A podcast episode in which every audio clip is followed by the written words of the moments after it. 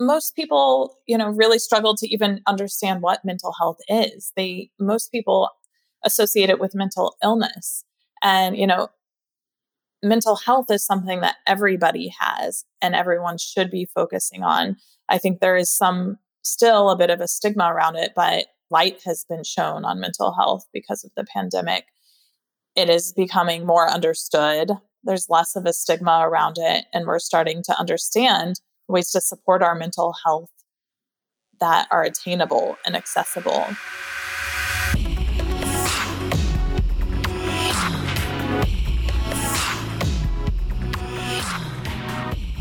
Welcome to This Thing Called Movement, a podcast exploring our relationship to movement and how it impacts every other aspect of our lives. I'm your host, Marie Janasek, movement guide and co founder of Evolna, an intuitive movement lifestyle company helping people create a more fulfilling relationship to their body and self. Through my work in the fields of dance and fitness, I've always been deeply connected to movement and fascinated by how it shapes us. Join me as I dive into conversations with esteemed professionals from a variety of fields and backgrounds. Together, we'll gain insight into their personal movement experiences, the transformations that resulted, and how movement has affected their lives at large. I hope this podcast inspires and empowers you to create a more authentic relationship with your body as you experience the tremendous ripple effect movement can have on all other facets of your life New episodes will be released on Friday mornings every other week. In the meantime, enjoy. Hello, everyone. I'm thrilled to welcome today's guest, Jamie Pabst. Jamie is the founder and CEO of Spiritune, a music therapy app that helps users regulate emotions to feel and perform better. Jamie has always been fascinated by sound's healing potential and devotes herself to helping others receive its many benefits. Even outside of Spiritune, she DJs on the side and produces events to highlight the powerful connections between music and health. In today's interview, we discussed how music plays a crucial role in mental health, how noise pollution affects us without realizing it, and Jamie's personal journey with self care in motherhood during quarantine. Jamie is a brilliant visionary, a curious intellectual, and a deeply thoughtful human being. I'm honored to have her on as a guest with us today to share her insights with you all. So, without further ado, let's begin.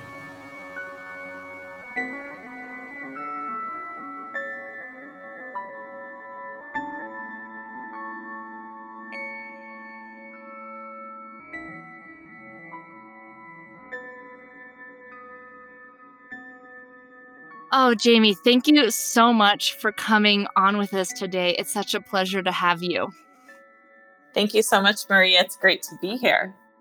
So, I'd love for you to share with us what you're up to today and how your life story led you to found your company, Spiritune.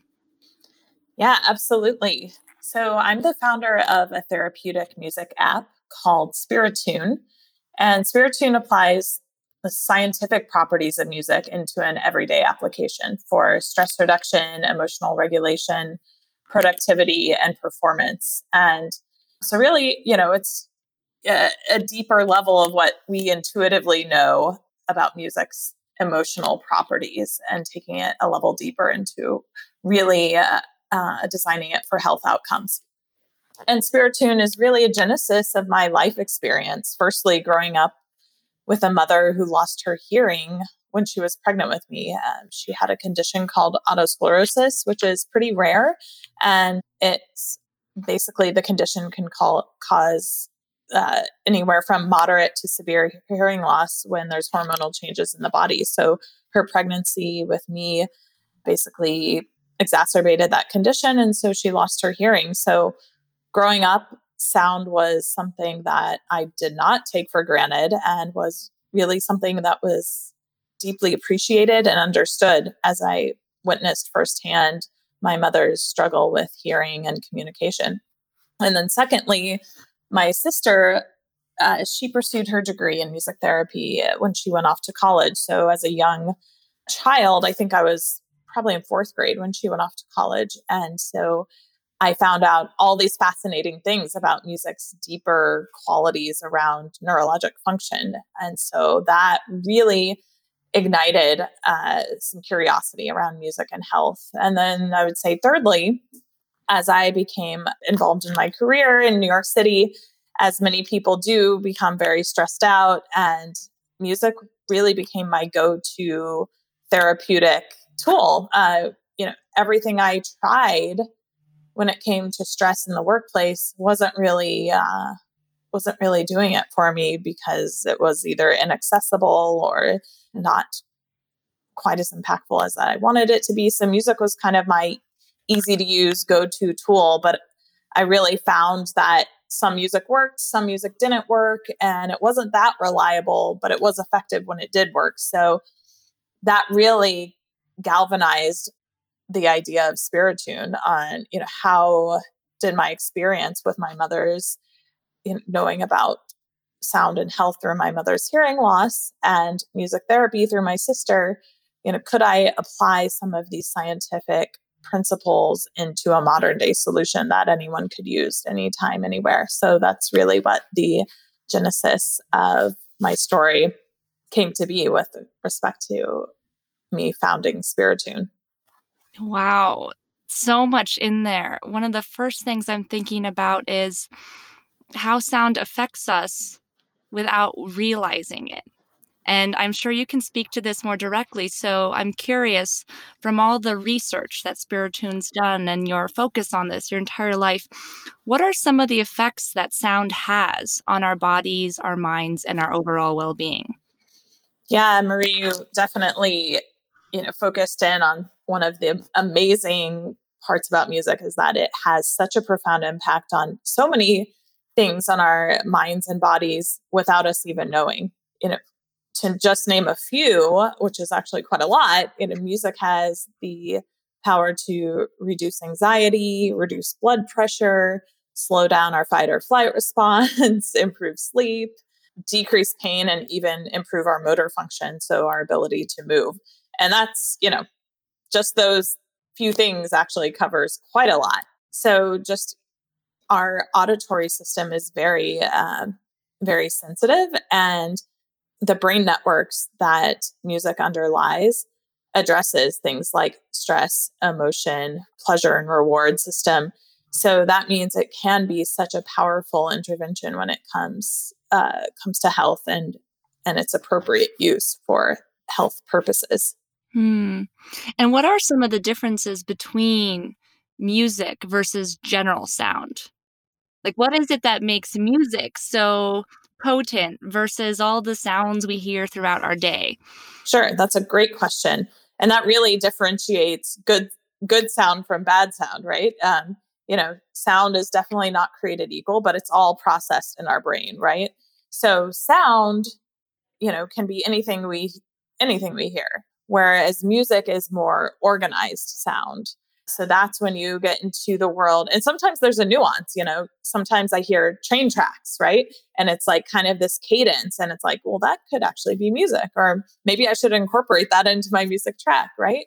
Um, so, really, when it comes to more organized sound, that's how you separate sound from music when it comes to things like rhythm and tempo and you can characterize a musical composition to, you know in hundreds and hundreds of characteristics. But um with respect to you know sound you know i often think of noise pollution right? Um and how it can be really negative. In fact there's a lot of studies done around schools that are uh, located near noisy areas such as train tracks and consistently their standardized scoring is lower because of noise pollution or noise that is harmful to our cognition and focus. And then, whereas music, for example, music actually relates to emotional properties. Both sound and music can affect us physiologically, but with respect to music, it has the ability to carry emotional valences and really contain properties that can take us from one state to another. And that's what's really, really powerful about music versus, um, you know, just kind of random sound. Yeah, I remember as a child my parents were actually concerned that I was losing my hearing or that I was partially deaf or something because I would have trouble focusing when people were trying to get my attention or talk to me. And they took me to a hearing specialist. They did a series of tests. And as it turned out, like I had such good hearing that that was what the problem was is i could hear almost everything. The doctor said she can hear a pin drop. That's the problem. She hears everything and then she can't focus. And i've noticed that even in my adult life when there's a lot of sounds going on i can't even hear a conversation i'm having with somebody. And I took very deliberate steps in my time in New York City, which is probably one of the loudest, noisiest, most like noise pollutant places in the world to make sure I could offset that because it would not only make it difficult for me to focus, but then as a result would also elicit a stress response. I totally am with you on that. it's the struggle is real when it comes to living in New York City or any big city. Um, but you know, this doesn't even this is not even a problem just for big. It is a public health problem. Actually, cities do address it and put funding towards uh, noise pollution. However, you know, noise pollution can exist anywhere, you know, in your office, on an airplane, you know, we don't have to be talking about New York City or any major city to discuss the negative impacts of sound in somebody's daily life. Yeah, I mean, we're always receiving sound. It's one of these stimuluses we don't really take time to tune out because we can choose to close our eyes to sort of take out the sight parameter. We're not always eating and tasting something. We're not necessarily actively touching things all the time. But because of the evolutionary response of sound being an indicator for change or needing to be alert, we're wired to be receiving it all the time. And we're receiving it in so many levels and quantities so persistently and that does have an effect on the coherence of our brain. So it can even interrupt things like focus and then that cascades down even to just our baseline sense of being safe and okay. Absolutely and that's a big deal right? Um you know we can't turn off sound so therefore our brain is always processing. And so if those are sounds that are stress inducing that basically induce you know or uh, increased cortisol levels, which is our stress hormone, you know, that's a bad thing. And those are sounds that include, you know, higher articulation or intensity or just loud. Um, whereas music, on the other hand, that can be, you know, perhaps adapted to the right levels, can induce positive, you know, hormones such as dopamine, serotonin. Um, so there's definitely that negative and positive aspect there. Yeah, I mean, you don't need to run after the ayahuasca or the drugs or the alcohol to get the dopamine response. You've got it right there in your headphones. For sure. So, one thing I'm curious about if if we have a few options we can take right now to be able to use sound more deliberately, what would be your recommendations, especially given the therapeutic power that music holds? What have you found in your research? Uh, well, it's an amazing question and one that definitely doesn't have a straightforward or simple answer. That's okay. Unfortunately, not to be a buzzkill here. I mean, that exact question is why we started Spiritune and have been working over over a few years now, or and scientists have been working decades and decades to answer exactly that question, right? But I can say, you know, the reason why it's not so simple is because music is highly complex. You know, scientists don't even have an agreed upon definition of what music is. So that gives you an idea of how complex it is. And we as individuals are cur- uh, complex. We're always fluctuating in our emotional state, what we're doing. So matching music to an individual is just complex. So there's no straightforward answer. But I can say it uh, we can get you to some sort of answer through personalization and that is all about what spiritune does is basically it requires of the user or the uh, sorry I'm, I'm talking in business terms uh, it, require it requires of the individual to have an understanding of their emotional state which first of all, not everyone does have that understanding, right? Um, True. But if you can get there and uh, have an understanding of your emotional state, you can better select music that's appropriate for your emotional state. However, the appropriate music is not a universal thing. So, music can be characterized by hundreds and hundreds of qualities. And those are things like rhythmic complexity, tempo, timbre, tonality, pitch range, pitch height, pitch variability, on and on and on and on. So no individual wants to have that burden of saying, analyzing a piece of music and saying, okay, I mean, you're going to get stressed out just to try to find the right piece of music that adheres to the qualities of music that adheres to all of the physiological states you're trying to match to. So basically, this is the long-winded way of saying that you know it's impossible to know all of the as an individual, it's impossible to know all the different ways to break down a musical composition that's appropriate for your emotional state. However, because I want to give you a little a little bit of uh, an education on how you can start today, rhythm is a great guidepost. You know, mm-hmm. we talk a lot about rhythm and an individual tends to know what rhythm is, right? Um, so, so if we take rhythm, for example, you know, rhythmic complexity and tempo, you can look for higher tempo and higher rhythmic complexity music uh, for something that's a little more arousing or energetic.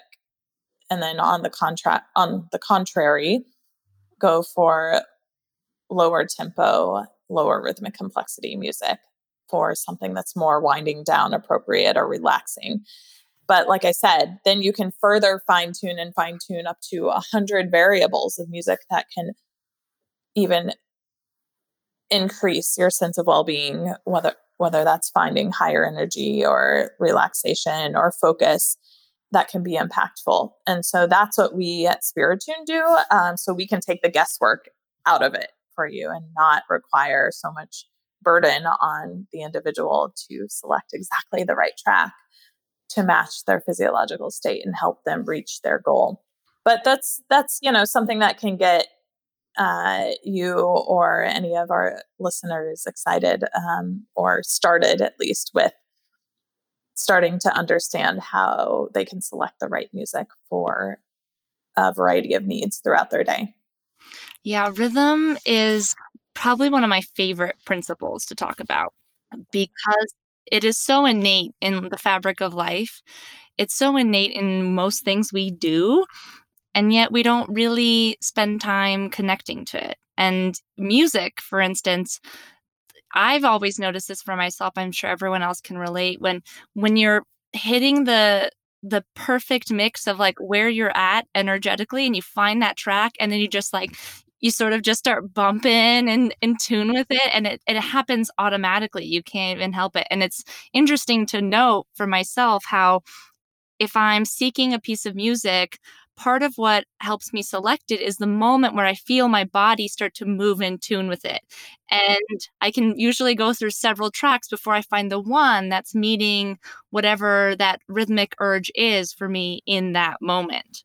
Yeah that's the best feeling when it's like completely the right groove, right? And you kind of feel like you're hitting your stride. And, you know, the cool part is that is that it's intuitive. You don't have to be a scientist to know, right? Your body just automatically hits that groove and knows when it's in the right place and you feel better because of it. And that's just something that is hardwired in humans, which makes music such a powerful and awesome tool.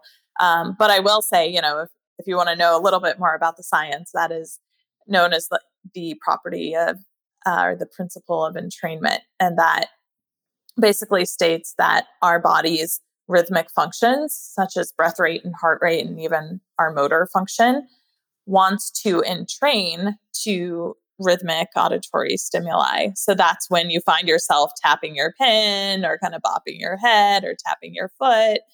Um, and even your breath rate and your heart rate can respond, which is so powerful because that's essentially our fight or flight response. So if music has the ability to increase or decrease that response, then it becomes such an amazing tool.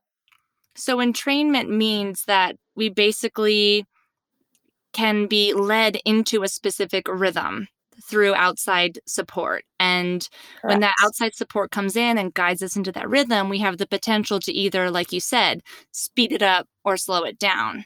And so Correct. if you're needing chill, you you want to find the track that's going to bring you down. And then if you need like energy and want to be revitalized, you want something a little higher that's going to feed you into that upward swing.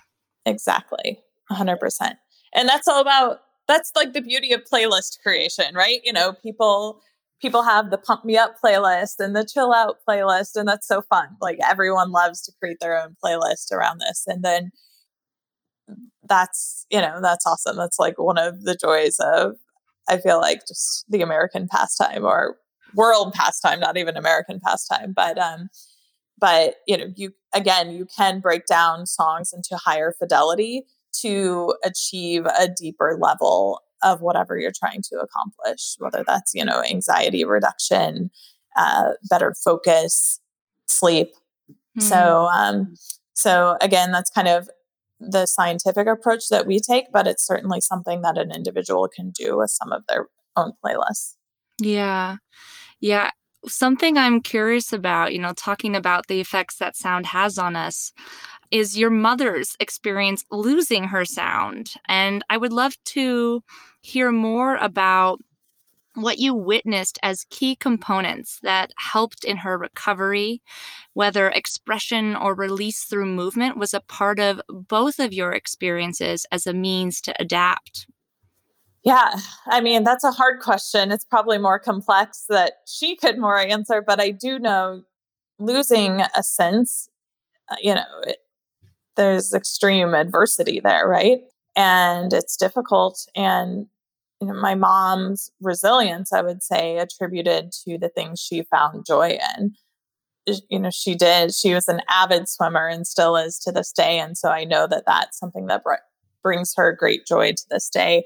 And, you know, still through her hearing loss, it's, or, or anybody's adversity, you know, not just my mother's, is, is finding joy in what you do and you know almost acting as if you know that hindrance is not a hindrance at all so you know i can't say that movement 100% is something that you know helped her in her adversity but i think finding joy in movement or um, you know really anything when it comes to being resilient in the midst of adversity is is hugely important yeah i hear that so Something that um, I know is near and dear to both of our hearts is the connection between movement and music. There's so much inter or overlapping, I should say, between these two mediums, and they're so powerful in alternating our in altering our state of being. And I remember hearing a little bit from you personally about your story beginning Spiritune, how you used to host events that combined both of these mediums.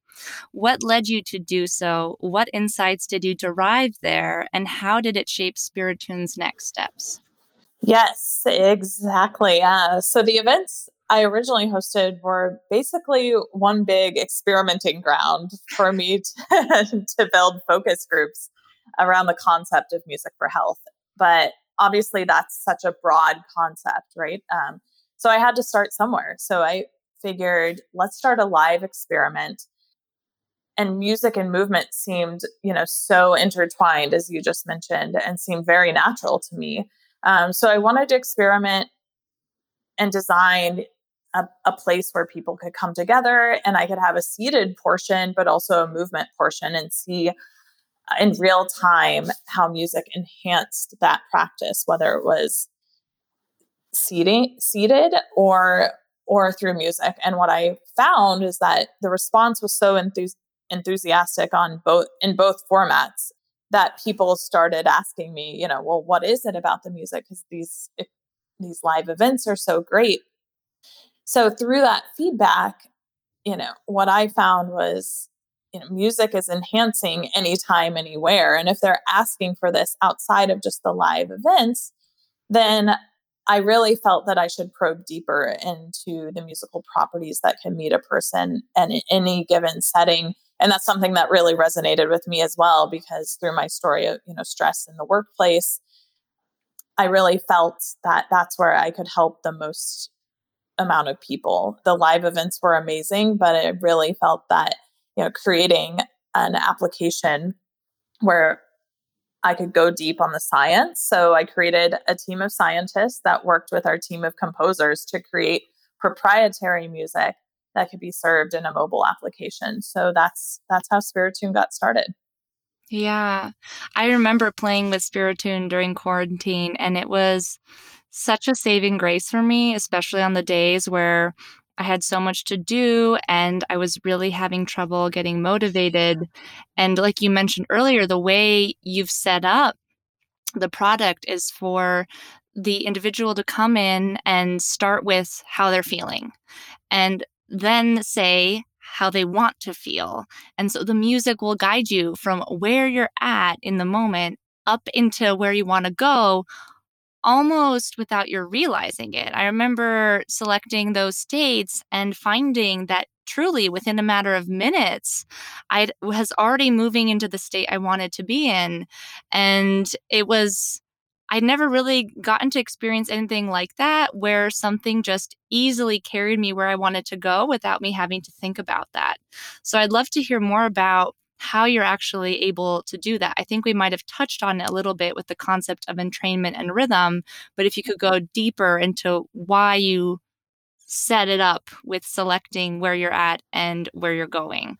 Yeah. So I will say that not only the music content, but the design of the application itself, it has therapeutic value, right? So just by prompting the user every time how they're feeling that's automatically getting an individual to become aware of their emotions. And being aware of your emotion is the first step to having power over them because it's um, automatically making you feel like that emotion is normal. Every time I log in and say, oh, you know, maybe I am feeling a little more anxious than I normally am, or maybe I am feeling a little more tired and sleepy than I normally am. So that in and of itself has therapeutic value and that is part of the the design of the application that's almost separate from the music but it also allows a guidepost like you said for us to start the music where you are. So it's adapted to meet you and make you feel like you're embraced where you are in the moment and then transition into your desired state and that is actually a music therapy principle called the ISO principle. And that says that principle basically states that to more effectively uh, have therapeutic value in helping somebody reach their desired emotional state, you must first meet them in their current state. Hmm. And it, the best example that I can give is I'm sure, you know, you've walked into a store or restaurant and it was just like crazy energetic music and you're like, whoa, like too much, too much. Like I'm feeling pretty sleepy or I'm feeling like just pretty chill. Like this is a total disconnect. And mm-hmm. that's how so many applications are designed these days and music too. You know, it's static, right? It's just one state. So to meet you in your current state helps you feel embraced where you are because every emotion is is valid, right? Even if it's a bad one, it doesn't mean that it's wrong or we should feel judged because we're feeling you know, anxious or lethargic or whatever. We should feel embraced, but we also want to lead you into a better place. So the whole component around the ISO principle is embracing you where you are, holding your hand and leading you, you know, to your desired state. Well, and I think that is what makes it so brilliant too because so often we're not willing to meet ourselves or where we are in that moment right yeah. isn't that the negative emotion away right it's like totally. oh I'm, I'm happy i'm i'm cool whatever you know yeah and i think one of the great flaws i've sort of observed even in most self-development work has been that the fact that it's not there's not a recognition of allowing yourself to be where you're at and to feel it, to even recognize the feeling. There's sort of like feeling uncomfortable or upset and then being like, well, look at that thing that you want to go towards and run at it because if you don't, you're screwed. And the truth of the matter is is the only way we even have the ability to go where we want to go you have to be able to soften in where you are and i love that you started that explanation saying that the first part of the therapeutic component is having you self assess and actually acknowledge where you are and that that is in some ways a very powerful part of the experience getting people to be comfortable with that and develop that conversation with themselves and then not be so displaced by the fact that they're experiencing a negative emotion but to normalize it. Absolutely. For sure. It's about realizing where you are now and embracing it whether it's negative or positive yeah, that's like a very similar experience I have, you know, working with people in movement. I see so often that people are unwilling to stop and feel the sensations in their body. They'd much rather be told that they've got in the position right or the movement right. They're always looking outside of them for like, oh, how did I do? And my biggest concern is that if you're not feeling, then you don't actually know how you did. The whole point is for you to be able to move independently of anyone, any gym, any circumstance, any instructor, and to know your body and be the expert of it. But to do that, you have to be willing to meet yourself where you're at and feel what's there, you know? And because we're so intellectual, it gets really hard to be able to assess things like sensation or feeling or emotions, right? And in general, as a society, we want to intellectualize and just be productive about things and do things in you know in service of where we want to go without actually taking that moment to orient ourselves. Yeah. Or we just mask mask what's there because we know what we're supposed to be like. And so we just try to adapt to that always, which is, you know, often working against us. I am briefly interrupting this interview to announce that we are thrilled to have launched Evolna's new on demand app, where you have unlimited access to all of our intuitive movement exercises, workouts, and meditations designed to help you become the expert of your body while creating a more fulfilling relationship with yourself we're offering a special discount. The first month trial is only $1. Sign up through our link in the show notes and include checkout code EVOLNA1 to redeem the offer. Now, back to the interview.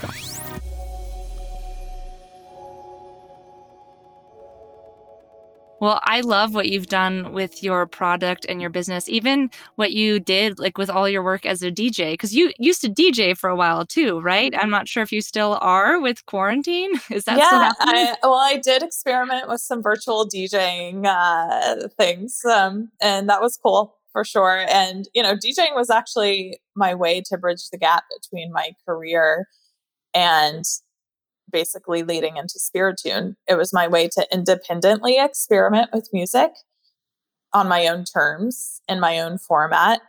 And DJing is all about, you know, changing the music to take people on a journey.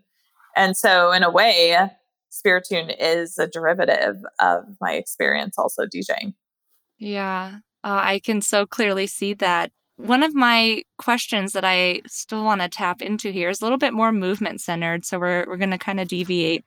Cool. But I'd love to know more about your journey with movement personally in your life and what have been some of the key lessons that movements taught you that you've been able to move forward with in other aspects of your life.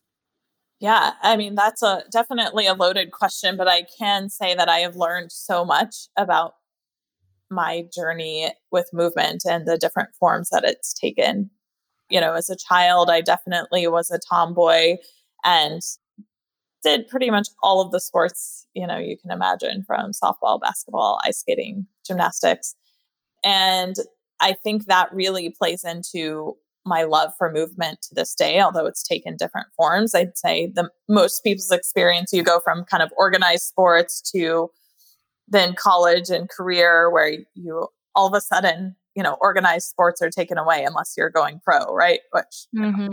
so then you have to figure out well, if I'm not moving, you know, often our sense of well being is drastically decreased. And I, for one, can definitely feel when I don't move, I become irritable and just feel, you know, terrible. So then it's like a rush to get it out. You know, do I go for a run? Do I do my 30 minute workout? And and that is where this kind of dichotomy exists between you know having so much movement available to you then in your kind of adult age it's all taken away so you know i would say the journey for me and what i've learned is you know this applies to even outside movement is when you realize something is so essential to your well-being you know how do you incorporate it more into your daily life? And just doing you know a 30 minute crash session of movement is not enough right? You know how do we mm-hmm. integrate it more into our day? Whether that's taking the stairs instead of uh, while you're going to a meeting or riding a bike instead of taking a cab. I definitely kind of found different outlets too you know dancing in new york city. And so definitely my my movement philosophy and ways I've moved, you know, uh, throughout my life have evolved. And I think, you know, the lesson for me is that, you know, movement is essential to our health and that it doesn't have to just involve, as most people assume in their adult life, is, is it's either sitting or this you know, crazy 30 to one hour a minute like workout session to just get it all out, you know? Yeah. It's about integrating it into your life. And that's with, you know, anything that feels good or is a part of your self care routine. But movement, I think, is essential to every human being, whether you realize it or not. And so the more ways we can embrace and be aware of our movement and integrate it into more than just, you know, 30 to one hour packaged workout sessions is is really essential to our physical and mental health.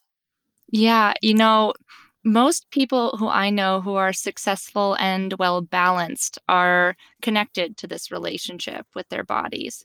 But like you mentioned, for many of us who were very active and physically active growing up and had all these options to suddenly have that taken away the second you're thrown out as an adult in the world it's really challenging to figure out how to bring in some semblance of that and like you mentioned there's that reaction of i have to like make up for all the lost time so i'd love to hear more about what modalities you've been adapting because you seem to have a very fluent relationship with movement in your body, more so than most people who've been through your experiences. So what were the mediums you used? How what are you using now, especially in quarantine? Like what's been feeding your movement inspiration and your movement needs? Yeah. Well, well, I guess, you know, there's that is also a journey too, right? We kind of went from to hardcore quarantine shelter in place where it was like okay, we just moved from having the ability to go from meeting to meeting and at least we walk a little bit there to zoom meeting to zoom meeting where i'm just sitting in a chair all day and that mm-hmm. clearly very quickly was not going to work so you know for me it was basically you know structure and schedule is a big part of my life or or i shouldn't say it comes naturally to me but it's essential right so i had to basically schedule in, you know, in the mornings, make sure I'm moving and, you know, at uh, mid morning to lunch to mid afternoon, a little 15 minute break to move. And obviously, as we came out of sort of shelter in place, you know, I can walk around outside, but, you know, that incorporated, and I will caveat the fact that I was pregnant at the time. So I couldn't yeah. move in the ways that I normally could, which was mm-hmm. frustrating. Mm-hmm. But I did need to be a little less active than I normally would be. So I moved, I did my own little solo dance parties for sure. Um, Evolna being one of them. Um, uh, I did have, you know, some prenatal kind of uh, online classes as well. And then just you know sometimes you have to just say like walking to the kitchen is is something that i can do but for sure now that we aren't sheltering in place you know finding time in nature and outside doing you know hikes luckily i um you know i'm upstate New York right now. And so I have the opportunity, which I'm really lucky to have, to be outside and find a lot of physical activity in just the great outdoors. Hmm. Yeah, I I love your little phrase about walking to the kitchen is something, you know, it's really easy to quantify movement as worthwhile movement and not. And and usually this is sort of the larger flaw of the fitness industry, I feel, is that it's forced us to position into one of these two categories. And the truth is is anytime you do anything with your body, no matter how small, it's movement and there are shifts happening physiologically for your physical, mental, and emotional well being. And we also know, like, studies prove this when you when you know that something is good for you, it actually amplifies the effects. So even the decision to say, walking to the kitchen is good for me means you actually got a lot more out of walking to the kitchen than if you just been beating yourself up about the fact that you couldn't go back to what you were used to. That's so true. And I love that. And on that note, too, of like, you know, essential versus unessential or worthwhile or un- not worthwhile movements. You know, posture is also a great one. I became acutely aware that my posture was like, you know, I was slumping forward and then all of a sudden at the end of the day it's like my neck hurt, my shoulders hurt, my back hurt and I also, you know, emotionally it was like this kind of you know, when you change your posture, you change a lot about your attitude and your emotion and your confidence and there's a lot of science behind that as well. And so, you know, how we position our bodies, whether it's moving or or not, is also, you know, worthwhile. Yeah. Well, you had quarantine and then you also had a baby in quarantine. So you had so many things you were juggling with this shift we were all experiencing. In some ways, you were experiencing the biggest life shift somebody could go through all at once. And I'm curious, you know, in that process, how did movement and sound shape your pregnancy experience during quarantine? Well, I will definitely say that, you know, pregnancy hormones are very real. so when we talk about the need to release emotions, mm-hmm. music and movement were, you know, right up there at the top of my list as essential. And you know their their effects are on our physiology i mean they're both such great releases so and you they both you know you can do at home music for sure movements you know based on what you consider worthwhile or not worthwhile uh, can be a little harder because you might have to adapt but that doesn't mean it's not worthwhile right so mm-hmm. But they did become essential especially because during pregnancy it's so important to make sure you're taking care of yourself because everything you do to take care of yourself means you're taking care of your baby. Mm. And so music was definitely a, a way for me to easily de stress, calm my mind, focus at work.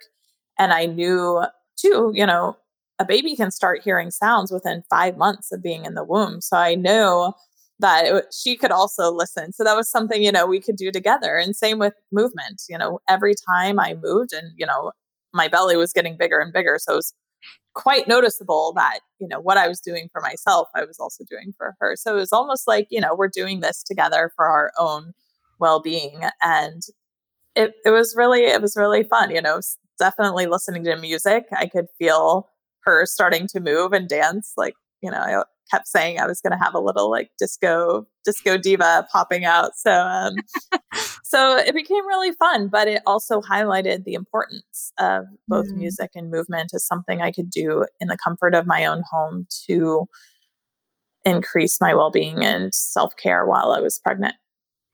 Did you ever feel like she had special requests for you? like sound and movement and you wanted well, something and she was kind of like, no yeah, no, you become acutely aware of what you can and can't do. You know, when it's just you, you tend to, or I, and I'm sure you could have another discussion on this topic of pushing yourself to the limit. But when you have a child that's growing inside of you, you really need to listen to your body. And I could definitely, in fact, after before quarantine, when I went to an Evolna session, a dance session, you know, I had to take a break halfway between because she was definitely saying I need to rest right now. And so um, uh, so she definitely had some requests for me or or demands maybe is a better way to put it um, and i think because of it i've become more self-aware even post pregnancy and what i can and can't do where my limits are mm-hmm. and what mm-hmm. i can be doing what's worthwhile and not worthwhile just to take care of myself and sometimes that means slowing down and even taking a nap yeah ha- has that changed since her birth? Has, has there been a significant shift since she's come into this world as a, her own separate entity in terms of how you're managing your own self care and her care at the same time? Yeah, it's interesting because you do get creative. You know, you know what her needs, um, but I also firmly believe that as a mother, you also need to take care of yourself. Mm-hmm. And at first, I was getting really worn out, as I think this is pretty much a universal of early motherhood, is because you're just so intensely focused on her needs. I mean, a baby is the most vulnerable, you know, person you could that can possibly possibly be on the planet, right? So you just know you need to take care of this human being. But then you quickly realize if you're not caring for yourself, you can't take care of her. Mm-hmm. So I did find creative ways. Uh, you know, what can we do together? We do, you know, bath time together. Uh, we do listen to music together. And mm. we have our own little mini dance parties. She does like the running man and horizontal and to the beat of the music. And um, so there's ways to build in playtime that involves self care for both of us. And that's been a really great joy.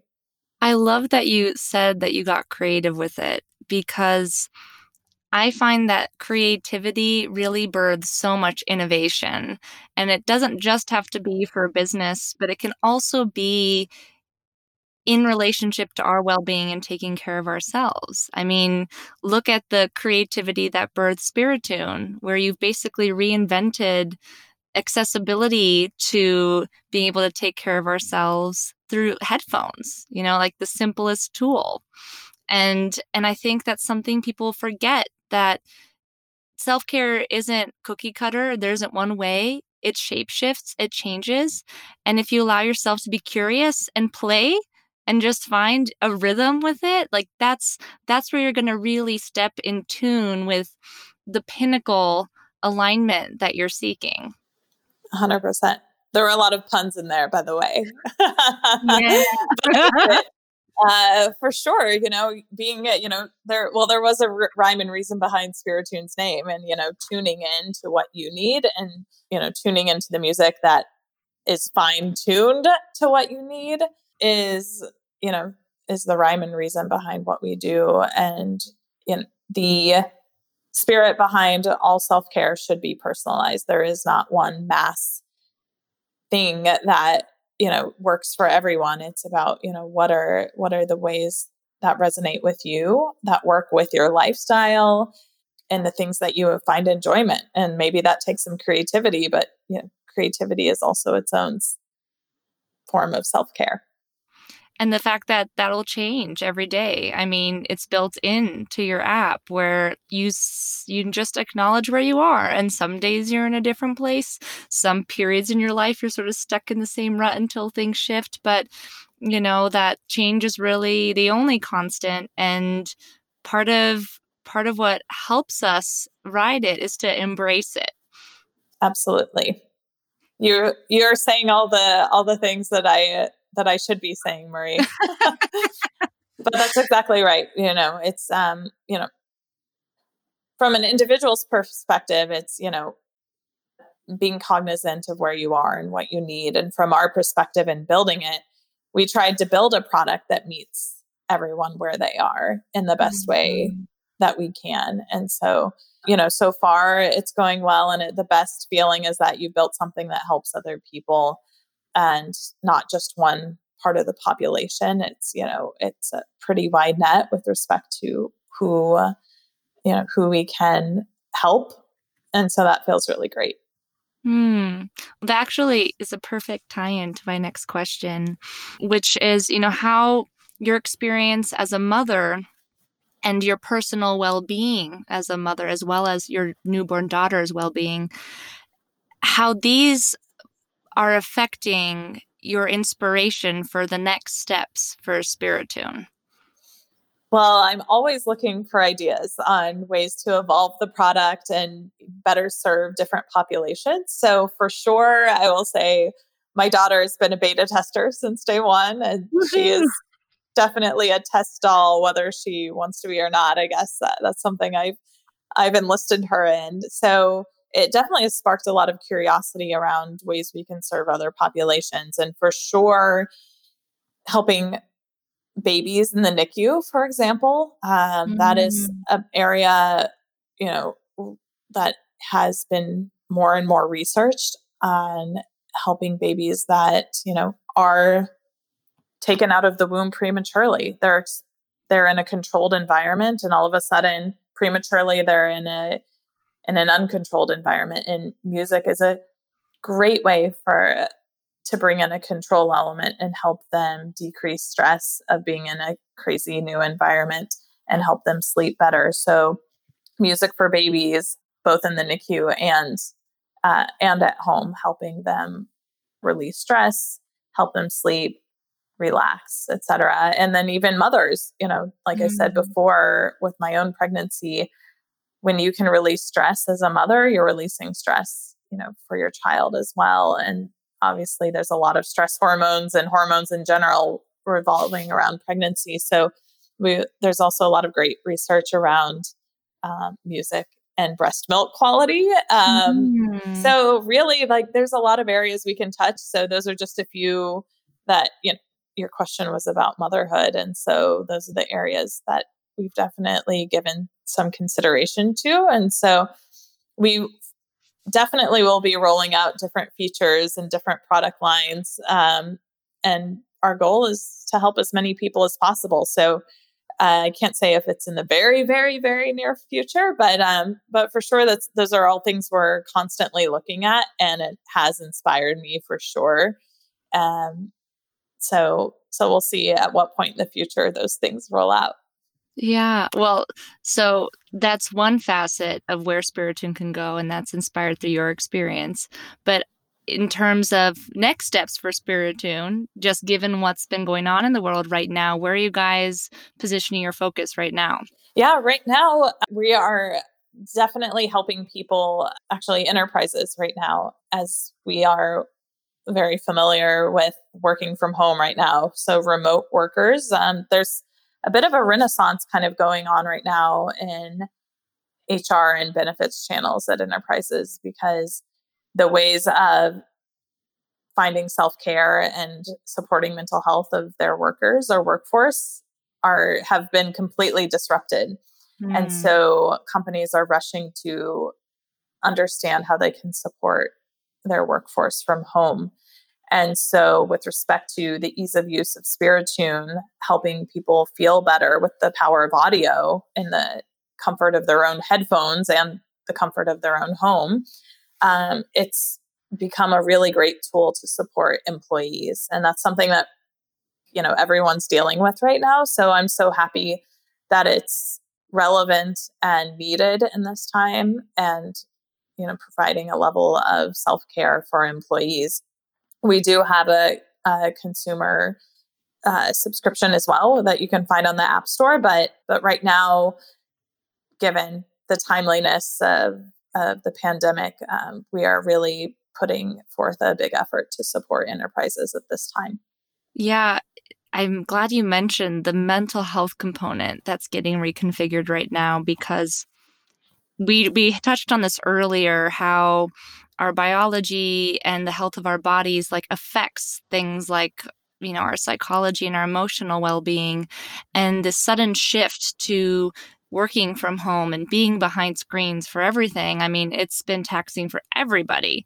And as it continues and as this sort of becomes the new way we need to adapt into it means our self-care needs to adapt and I, I was noticing this from my vantage point as a movement professional that everybody was trying to go back into what they knew, but the needs of their body were completely different.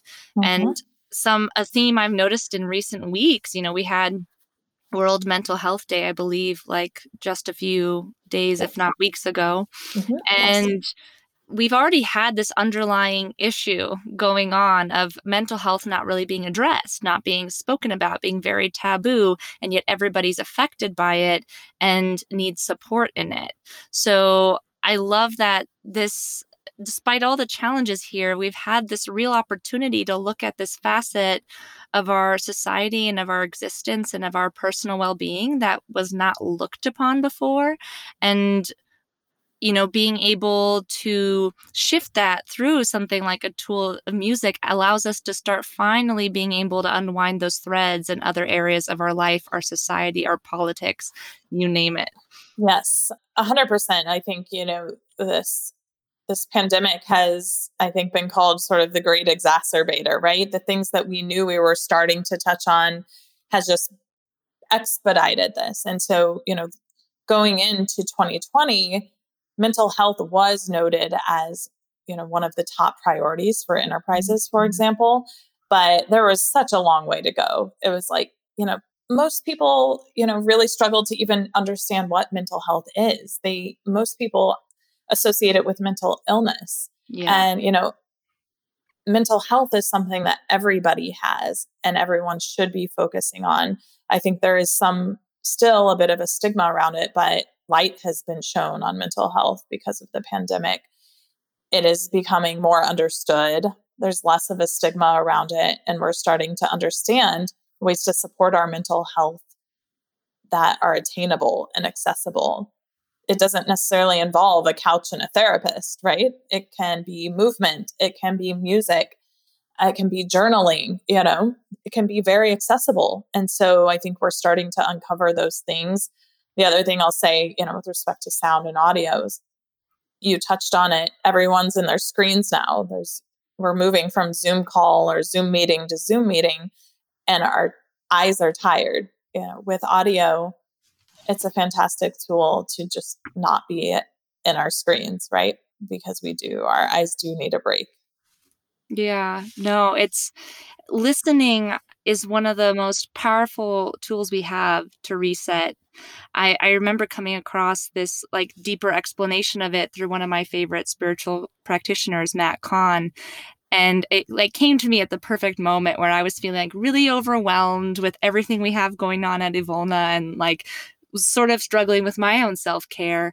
And, you know, he mentioned the power of listening allowing you to sort of tune out to all of all the external stimulus and just bring it in on one. And when you bring it in on one and you don't have to do anything with it you can just receive it. How that kickstarts similar levels of deep rest as like really high quality sleep or a really elevated meditation. Yeah that's i think you know the definition of presence right there right? You know tune tuning out of everything else that's going on and focusing in on the present and what you know what you're what you're trying to focus on whether that's your breath your work a person speaking etc so you know that speaking of life's work that is a constant area of improvement for me. Oh me too. I'm always i'm always chipping away at it. Yeah yeah it's not easy no but very important it is and, you know, also like on to touch a little further off of listening, you know, this concept of silence. This was this was another one of my discoveries in quarantine. Uh, it was also connected with movement. I would allow myself moments to just lay down on my floor and not be doing anything and just listen to what I heard. So not even like playing specific music, but just to, you know, to not do or be for a moment. And I found those little breaks I took to be some of the most beautiful moments I had in all of quarantine because things would start coming into my awareness that I hadn't been paying attention to. And it was just so healing. And I bring that up because while we're talking about music and sound, and we're also touching on noise pollution from earlier, the importance of silence as well, and how it's one of those uncomfortable places that we may not be accustomed to, but may provide us so much more opportunity for nourishment and resetting than we realize.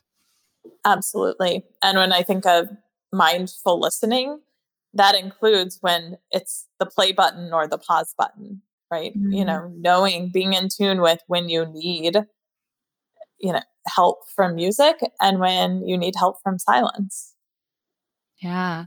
I'm curious, what have you guys studied silence at all uh, in addition to music or has it just been music? Our focus at Spiritune has been mostly music right now. I am 100% certain that our neuroscientists on our team have researched and understand silence as well. But for now, anyway, Spiritune is mostly focusing on you know the healing properties or the health properties of music. But that's a that's an interesting proposition you just made. Perhaps that's that's written into the program. Well i mean in some ways it is because like what shapes music as the incredibly complex uh, modality and medium that it is is the fact that it's about interspersing silence with sound you know and so in some ways you can sort of craft the, the principles of silence within that yeah and there's a whole body of of psychology around the uh, psychology of anticipation, right? So you have silence, but in anticipation of the sound, there's a whole therapeutic process of, and that's incorporated into, you know, electronic dance music when the beat drops, right? Like there's a whole like dopamine release when the beat drops because there's a silence leading up to it. And then that's the whole psychology around silence leading into sound and the therapeutic release and value in that. Oh, yeah. Oh my God, such good stuff. well, with that being said, we'll we'll go ahead and wrap things up for now. But as as we phase out of today's conversation, Jamie, if you have any parting words of wisdom you'd like to leave our listeners, I'm more than happy to invite you to share them. Can I say go vote?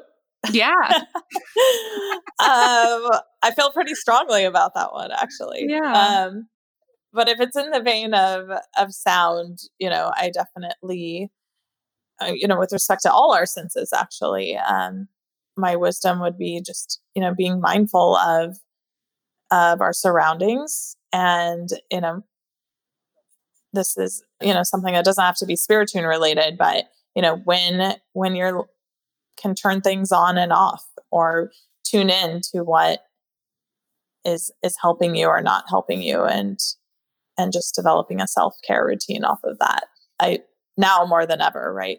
Knowing when things are accessible to you that were not or that are i'm sorry that are not accessible to you now that were before and getting creative with self-care but perhaps going a level deeper. And that's what maybe is a silver lining here and finding out what works for us and not necessarily everybody else and that eventually coming out of this will do us a service and form a kinder and more gentle humanity. I'm going to throw in like a little music analogy there. It's that you can choose to play, to pause, or to skip, right? I love that. I love that. I um, should have said that. Thanks, Marie. no, that's awesome. Well, it was, you know, like I always find like. I've never, I haven't actually. Is that a quote by somebody? No, I don't know. I just thought of that. I was like, oh, because it's you're like tuning in or, you know, flipping by or it's as as one of my friends says, he's like, you're the queen of analogies. So I always like to bring them forward because I know they help me see things. Yeah. So- analogies exist for a reason. They're so relatable. I love it. I'm going to use that. I hope you don't mind. Please mind. do. Go for it. Take it. your life. You can choose whether to play, to skip, or to pause. Yeah. Oh, thank you so, so much, me. This was so great. Thank you, Marie. It's awesome and an honor to be to be here today. So thank you for the great conversation. Well, thank you for sharing all your insights. Absolutely. Anytime. Thank you for tuning in with us today. You can find contact information and all references made during the show in the show notes. If you enjoyed the episode, don't forget to subscribe, Leave a review and spread the love by sharing with family and friends. If you want to learn more or would like additional support in your movement relationship, head to our website at evolna.com. Be gentle, be generous, and be good to yourself, and have a beautiful day.